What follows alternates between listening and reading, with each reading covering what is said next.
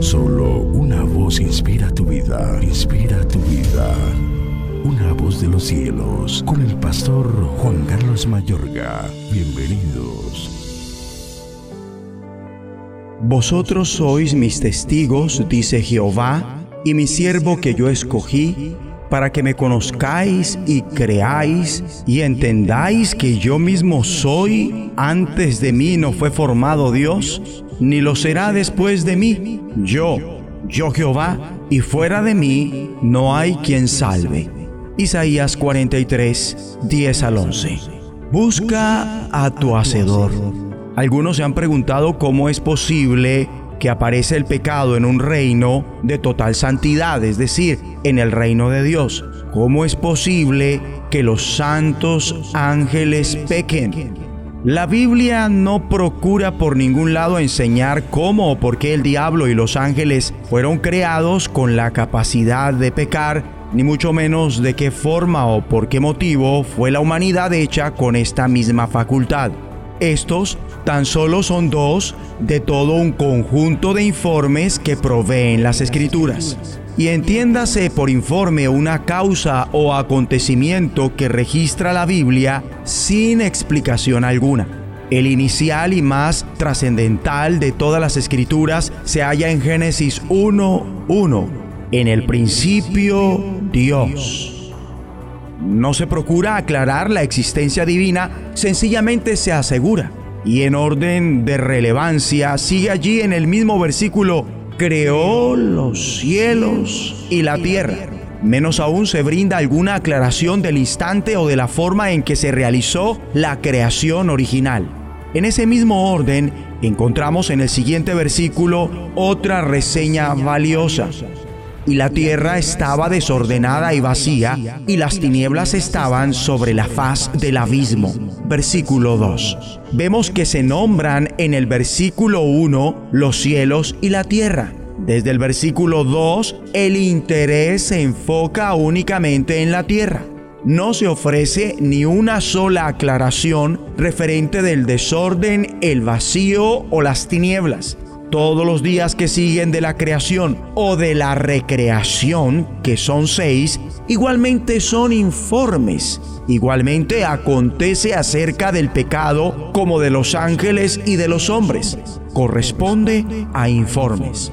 La aclaración que sigue suministra una respuesta parcial.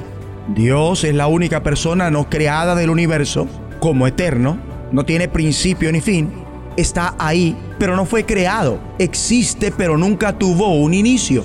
Invariablemente fue, es y será. En consecuencia, Él y únicamente Él es por completo perfecto. Posee mente perfecta, conoce, está atento a todas y cada una de las cosas. Sus sentimientos son perfectos, lo que siente es todo el tiempo lo que debería sentirse. Posee voluntad perfecta.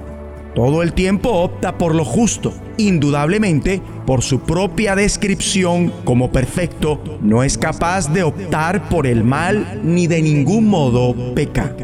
No obstante, todos los seres humanos son imperfectos. Por su naturaleza, no es factible que Dios pueda crearse a sí mismo únicamente es capaz de crear y hacer criaturas que sean inferiores a Él y por consiguiente, en este sentido puntual, imperfectos. La criatura nunca es capaz de igualar a su Hacedor y mucho menos superarlo. Por la sencilla razón de hacer criaturas a su imagen y semejanza, Dios forma individuos con mente, emociones y voluntad semejantes a las suyas por su naturaleza no podía ser seres a su propia imagen y semejanza que no sean libres para pensar, sentir y elegir por sí mismas. Adicionalmente, los individuos no pueden ser hechos a la imagen y semejanza de Dios y a su vez ser programados para efectuar solo la voluntad de su Hacedor. De haber sido así, aunque todos los agentes pudieran suponer que eran libres, de hecho, no lo serían y aun cuando fueran aparentemente felices, no serían capaces de decidir por sí mismos ni de llegar a entablar relaciones verdaderamente sensibles con los demás carecerían de significado, ya que todos serían máquinas viviendo como autómatas con rumbo preestablecido en un gigantesco y ordenadísimo sistema. Este orden definiría a Dios como el sumo encantador cuyos ciudadanos como autómatas cumplirían las órdenes que se les dieran durante el encantamiento. Oremos. Padre Celestial y único Dios verdadero, gracias por hacernos a imagen y semejanza tuya, libres de escoger qué hacer en esta tierra. Obviamente te necesitamos, porque tú nos hiciste y no nosotros a nosotros mismos, para que ahora decidamos en Cristo ser perfectos como tú eres perfecto. Por eso, para que así sea, prefiero hacer tu voluntad. Preferimos hacer tu voluntad y no la nuestra. No se haga lo que nosotros queremos, sino lo que tú, en el nombre de Jesucristo. La voz de los cielos, escúchanos, será de bendición para tu vida. Bendición para tu vida.